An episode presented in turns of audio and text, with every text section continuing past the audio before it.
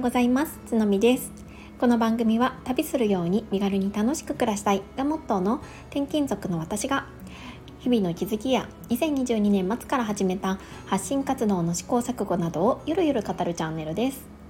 日常の中でちょっとした変化が欲しい。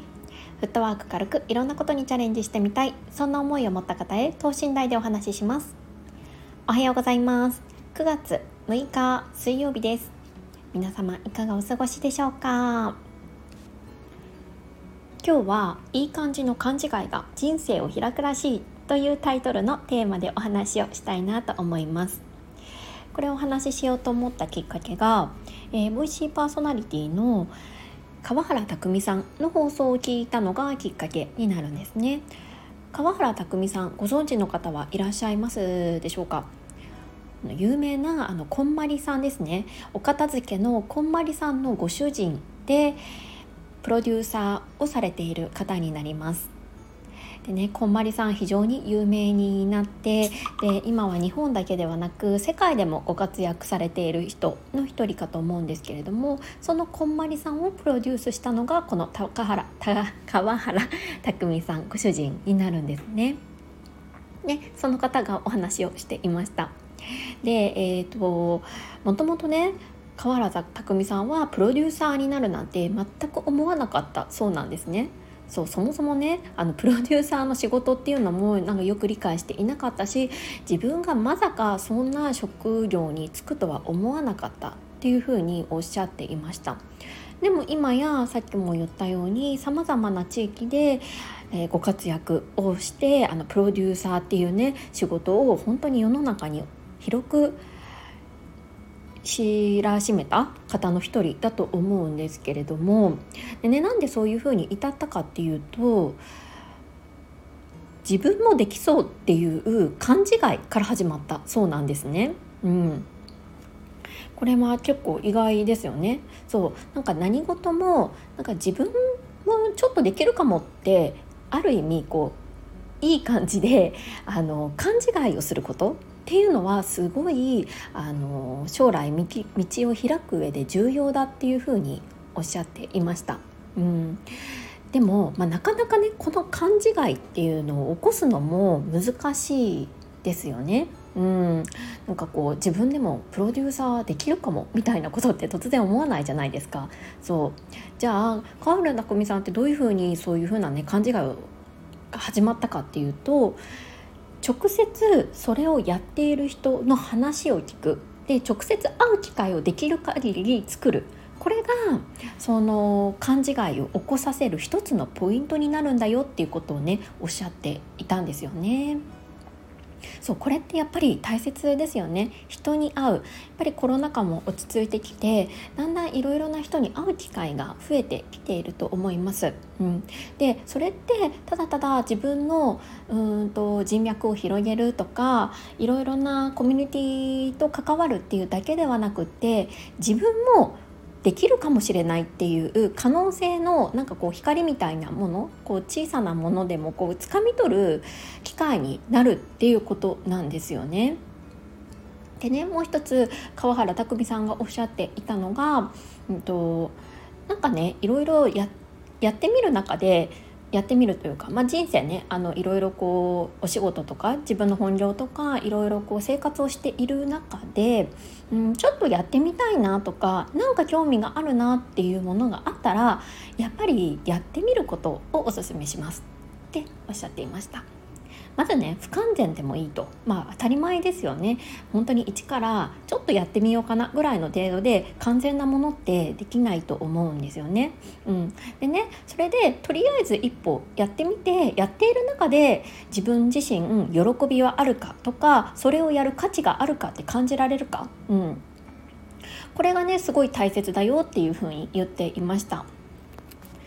そう。だからステップとしてはぱり最初に誰かからの影響を受けて会うとか人の話を聞くとかでもいいと思うんですけれどもそういう情報に触れてみて勘違いを起こす。自分でもできるかも。みたいな勘違いを起こす。で勘違いが発生したらすかさずそこから行動をしてみる。なんかこのステップがすごい大切なんだろうなっていうふうに思ったんですよね。であの今直接会いに行くっていうふうに、えー、言ったんですけれども、まあ、とはいえねコロナ禍も落ち着いたとはいえなかなか子育てであったりとか本業があったりとか、まあ、日々のねさまざまな雑務などに追われて、まあ、そういう機会も多くは作れないですよね。そう私はあまり作れないなって思ているんです。でね私なりにじゃあこれどうしたらいいかなってところなんですけどやっぱりねあのそういう意味でこの音声配信ってめちゃくちゃ強いなって思っています。なんかやっぱりこうやって無料のねツールでいろんな方の人の話を聞けるわけじゃないですか。でそれで聞けてでなんかこう自分の中に落とし込めるっていうこの媒体は本当に今のねあの 画期的な方法なんだろうなって改めて思ったんですよね。でそこにプラスして私はやっぱりこう有料のものっていうのを取り入れていきたいなって思いました。有料の、えーと、コンテンツですね。やっぱり無料のものだけだと限りがある、うん、やっぱりそそれ相応の情報しか得ることができないかなって思うんですよね。やっぱり物事の本質であったりとかもっと深いところまで知りたいとかいう気持ちが芽生えたら、うん、有料のものっていうのをこれからね私自身は積極的に取っていきたいなって思っています。えー、今私はですね、えーと、 Voicy の方のその、えーと、プレミアムリスナーみたいな制度で、まあ、毎月課金みたいなところでねあこのリスこの配信者さんの話をもっと聞きたいなって思う方に対して、えっと、課金をしてねお話を聞いていたりします。うん、でねあの実はこの音声配信を始めるきっかけになったのもそのボイシーパーソナリティの有料の、えーと、放送からだったんですよね。そう。やっぱりだから有料放送とか有料のねあのそのコンテンツっていうのにはそれだけのインパクト。うん、人を動かすだけのインパクトがある可能性が秘めているんだなっていうのもねすごい今思うと実感しています。私は結構いろんな方のねあのいろんな方の情報を取りたいので結構ねあのその有料放送の課金先っていうのを変えているんですよね、うん、ある時はこの人の有料放送会員になってある時はこの人のっていう感じで結構割とうん月によって変えています。ずっと同じ人の、えーと、有料コンテンツを聞き続けるっていうのも、まあ、あの素敵な方法かなとは思うんですけれども私は結構あの情報収集心が強いというかいろんな人の話を聞きたいなって思っているんですよね。そうでもやっぱり有料放送となるとそれなりにお金もかかってくるのであの自分の決めた金額だけ毎月かけていくような感じでやりたいって思っています。そうそうなるとやっぱり1人の方だけのその有料コンテンツっていうのを聞き続けるのではなくて私の場合は結構いろいろな方のをその月その月で、えーと、期間を決めてやってる、まあ、あとはちょっとその過去の放送のね内容とかを見つつあここの部分聞きたいなっていう方に関してちょっとあのつまみ食いみたいな感じでねあの聞いていたりします。うん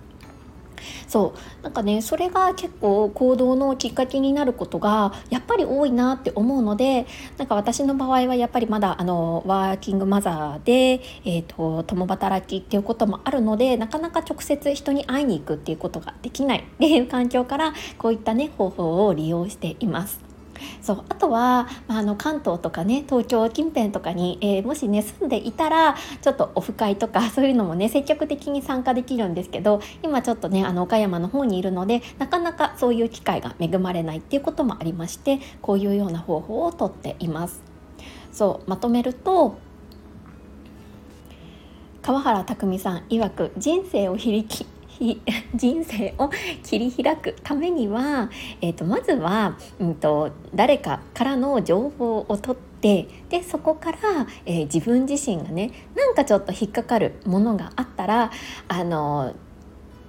果敢にチャレンジしてみるとそして素敵な勘違い 自分自自分もできるかもっていうやっぱ勘違いを起こすっていうことがすごい大切っていうことでした。うん、皆様はどういうふうに、え、日々過ごされていますでしょうか？もしねよろしければこういうふうに情報を取ってるよとか新しいねあの、うん、何かこう刺激になるような情報を取ってるよっていう方法がありましたら是非是非教えていただけるととっても嬉しいなと思います。はい、そう私のねあのやっぱこの半期の、うん、またちょっと目標としてはもう少し自分自身のその投資あの情報コンテンツを取りに行く際の投資っていうのをうんちょっとギアを入れてねやってみたいなって思っているんですよね。今まであまりにもその無料コンテンツだけに割とこううんこだわって きた部分もあるので、うん、やっぱりねあの有料の部分のうん、情報っていうのも取ることでより、うん、自分自身のインプットの質っていうのも上げていきたいしそれによってそれこそねいい勘違いをね起こしていきたいなって思っています。ここまで聞いてくださった皆さんいつも本当にありがとうございますいいねやコメントそれからあの何にもなくても聞いてくださっているだけでとっても嬉しいですはい、えー、今日は旬の仲間ということで、えー、と今日も一日軽やかに健やかに過ごしていきましょう。それではまた明日。